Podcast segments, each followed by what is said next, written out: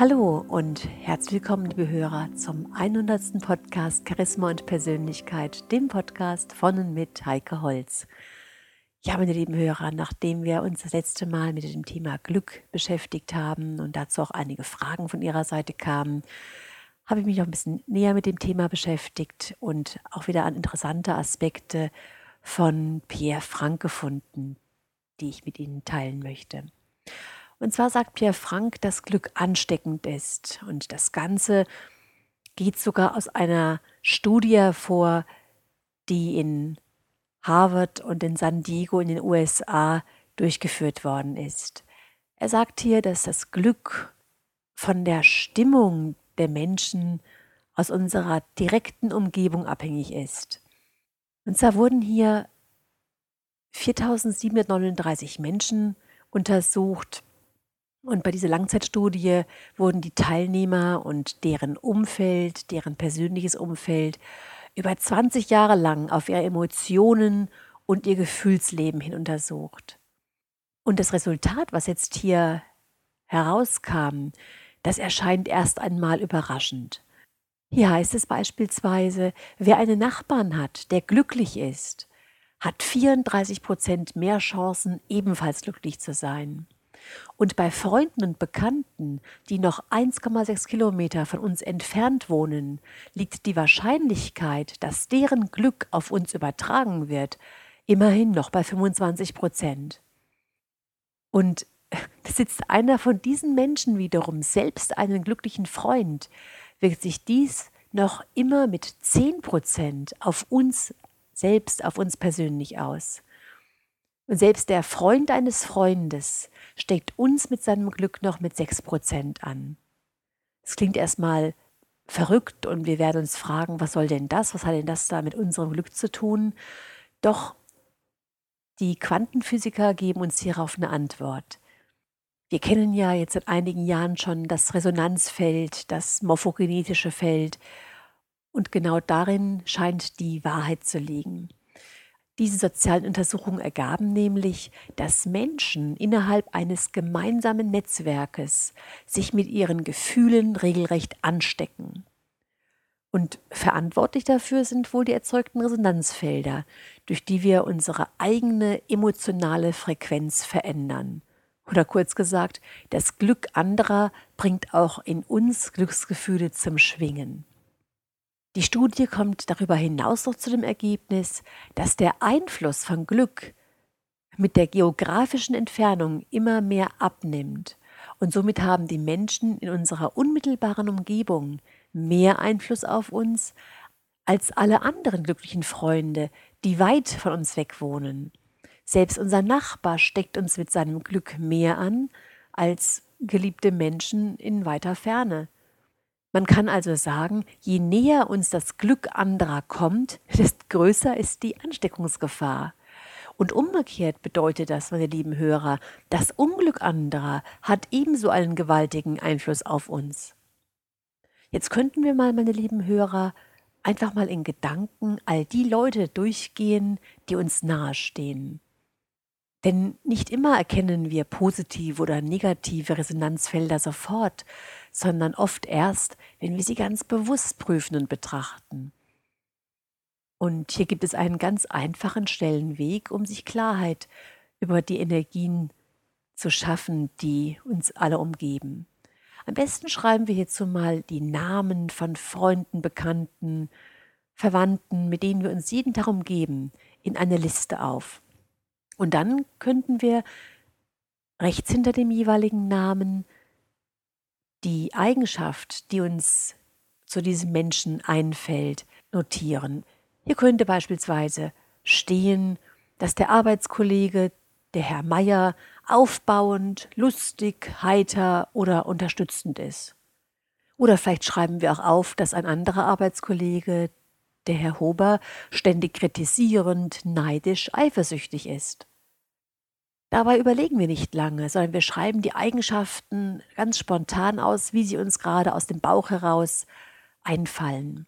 Denn meistens ist das Erste, was uns dabei einfällt, das Richtige.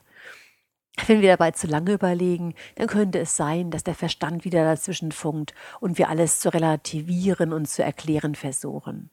Ja, auf diese Art und Weise können wir dann ganz rasch feststellen, ob die Menschen, die um uns herum sind, tatsächlich ein Gefühl der Kraft geben oder ob sie uns eher eingrenzen oder das Gefühl der Minderwertigkeit vermitteln. Und wenn uns die Antworten nicht leicht fallen, dann könnten wir gezielt den Fragen nachgehen, wie beispielsweise, schenkt mir mein Umfeld Kraft und Energie? Fühle ich mich dort wohl und geborgen? Vertraut man mir? Werde ich unterstützt? Kann ich ganz offen meine Wünsche äußern? Ist mein Umfeld auf mein Wohl bedacht? Darf ich mich so zeigen, wie ich wirklich bin? Ja, und wenn dann die Antworten, meine lieben Hörer, eher ernüchternd ausfallen, dann ist es ein sicheres Zeichen, dass dieses Schwingungsfeld uns eher negativ beeinflusst.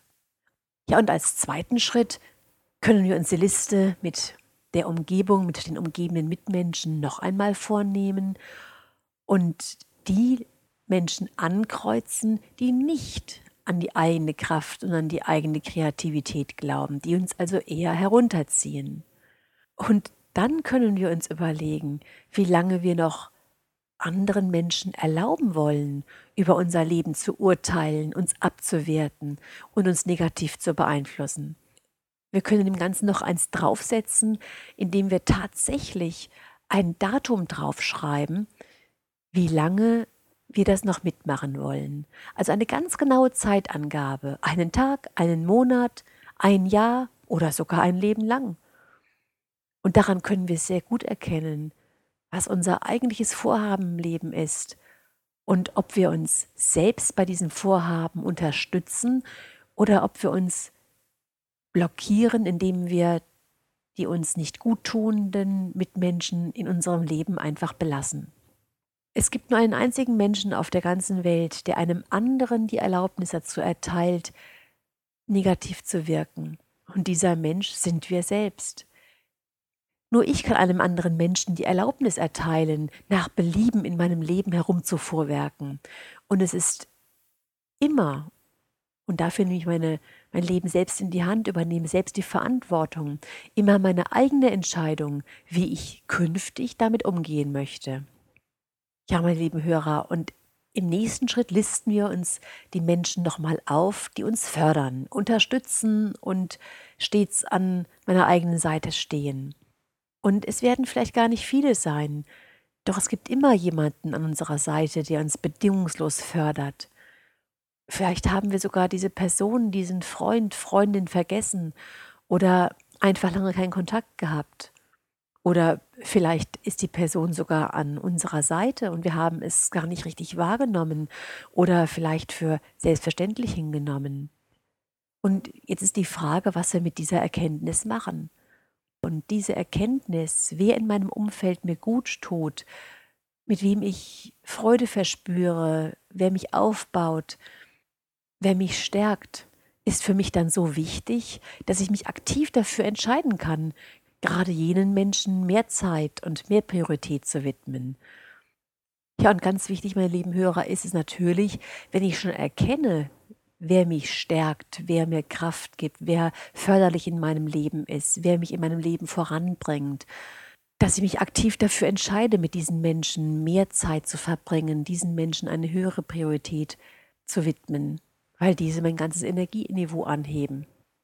Ein weiterer wichtiger Aspekt, den Pierre Frank ja auch beschreibt, ist die Erkenntnis darüber, dass andere glücklich machen auch selbst glücklich macht. Hier gibt es ja das schöne Zitat von André Geit, da heißt es, das Geheimnis des Glücks liegt nicht im Besitz, sondern im Geben. Wer andere glücklich macht, der wird auch glücklich. Und es sind ja oftmals die kleinen, unscheinbaren Dinge, meine lieben Hörer, die unser Leben so vollständig umdrehen können. Da erzählt auch Pierre Frank so eine schöne Geschichte, dass er vor vielen Jahren einmal ein kleines Erlebnis hatte, was sich allerdings für ziemlich bedeutsam herausstellen sollte. Er erzählt von einem regnerischen Tag, an dem er ziemlich missmutig drauf war und ins Kino gehen wollte. Und er traf dort viel zu früh ein, kaufte sich eine Karte und ging bis zum Beginn des Films noch in die Wartelounge. Er trank etwas, lauschte der Musik und las ein bisschen einem Buch, als ihm plötzlich die Kellnerin auffiel. Sie war charmant und bemüht, es allen recht zu machen. Aber der Andrang kurz vor dem Film war gewaltig. Und trotzdem behielt sie stets den Überblick, auch wenn sie einige Male zu Unrecht von ungeduldigen Gästen unfreundlich behandelt wurde. Ja, und als er dann sein Getränk bezahlte, dann rundete er die Summe auf und gab ihr ein sehr, sehr hohes Trinkgeld. Die Frau war verunsichert und wiederholte die eigentliche Summe, die Pierre Frank zu bezahlen hatte, da sie glaubte, er hätte sich geirrt. Er aber bedeutete ihr, dass es in Ordnung sei. Da war sie ganz erstaunt, bekam Tränen in die Augen. Und er beschreibt es so, dass sie sich ein paar Sekunden anschauten und wie aus dem Leben gerissen waren. Es war für einen kurzen Moment eine fast magische Nähe entstanden, dass hier zwei Seelen einfach das tiefste Verständnis füreinander austauschten. Und er beschreibt diesen Moment als unheimlich glücklich, als ein unbeschreibliches Gefühl. Mit einem ganz tiefen, stillen Lächeln steckte sie das Geld ein und wischte sich mit dem Finger über die Augen, in denen die Tränen standen, und nickte ihm nur kurz dankend zu. An diesem Ereignis, meine lieben Hörer, erkennen wir, wie das für uns ist, wenn wir einen anderen Menschen glücklich machen, wie wir spüren, dass wir hier etwas von dem Glück zurückbekommen.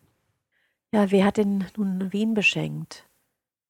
Diese Reaktion hatte ja in Pierre Frank ein unbeschreibliches Gefühl ausgelöst und dieses Gefühl, so beschreibt er, das hielt noch Stunden bis zum nächsten Tag an.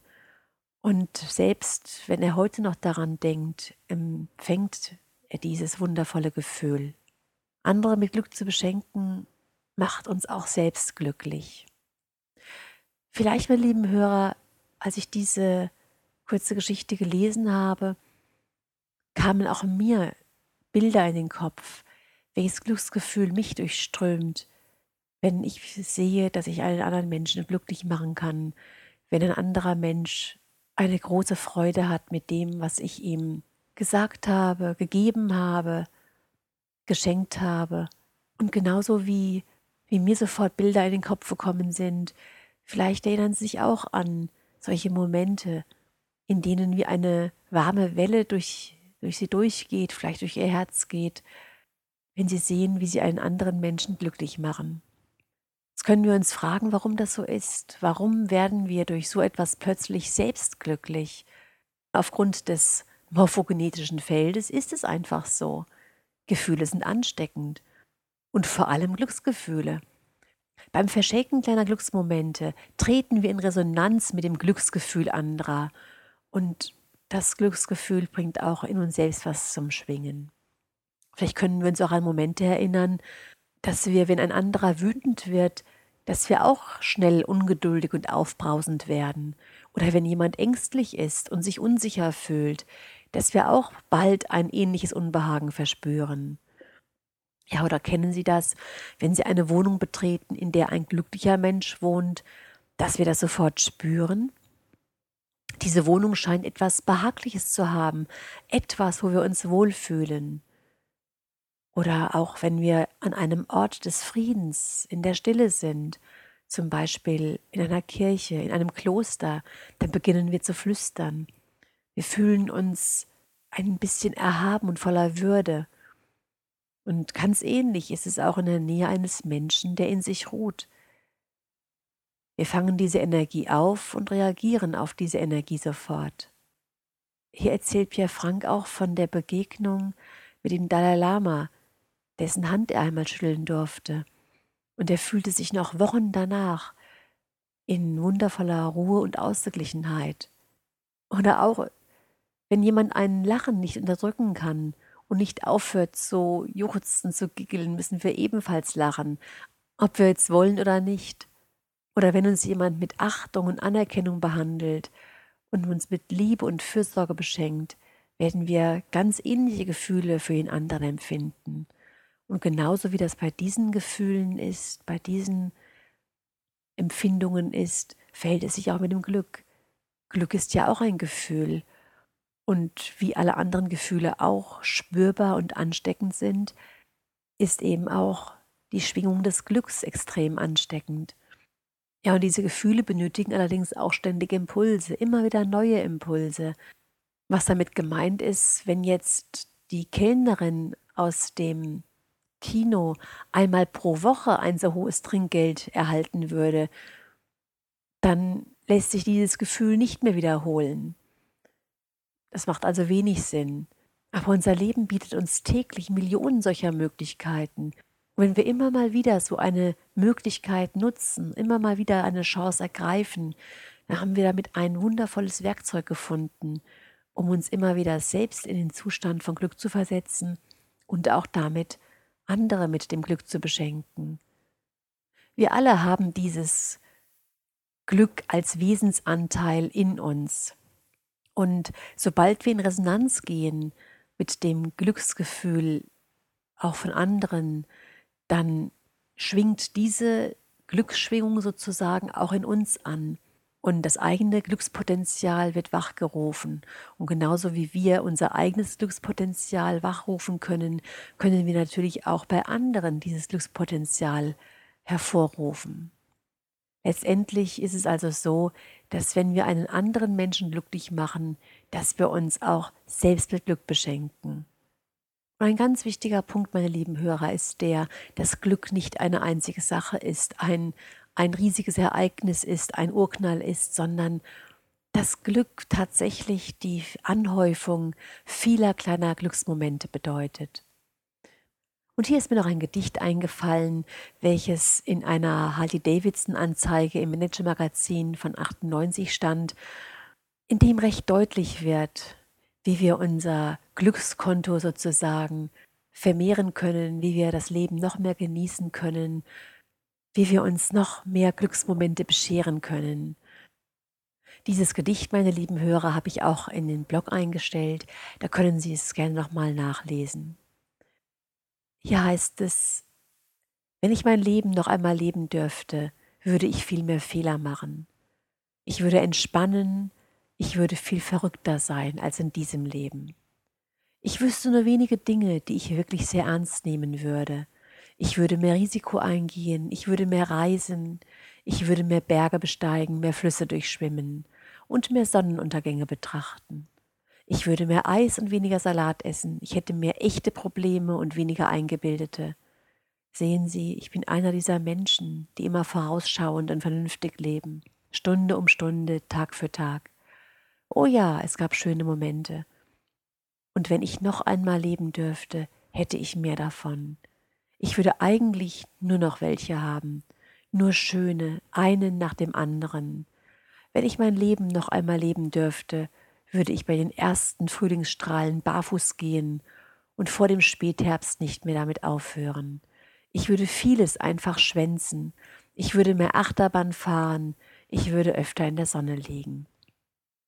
Ja, meine lieben Hörer, vielleicht inspiriert Sie ja diese, dieses Gedicht eine Liste anzulegen mit den Dingen, die ihnen Freude machen, die ihnen Spaß bereiten, die, die sie glücklich machen. Und diese Liste sollte dann nicht in einer Schublade verschwinden, sondern darf auch gelebt werden. Fragen Sie sich jeden Abend, wenn Sie ins Bett gehen, was hat mich heute glücklich gemacht? Was war heute gewesen, was besonders schön war? Und genauso, wenn Sie morgens aufwachen, fragen Sie sich, was kann ich heute tun, was mich glücklich macht, was mir eine besondere Freude bereitet. Ja, in diesem Sinne, meine lieben Hörer, wünsche ich Ihnen bis zum nächsten Mal eine gute Zeit. Ihre Heike Holz.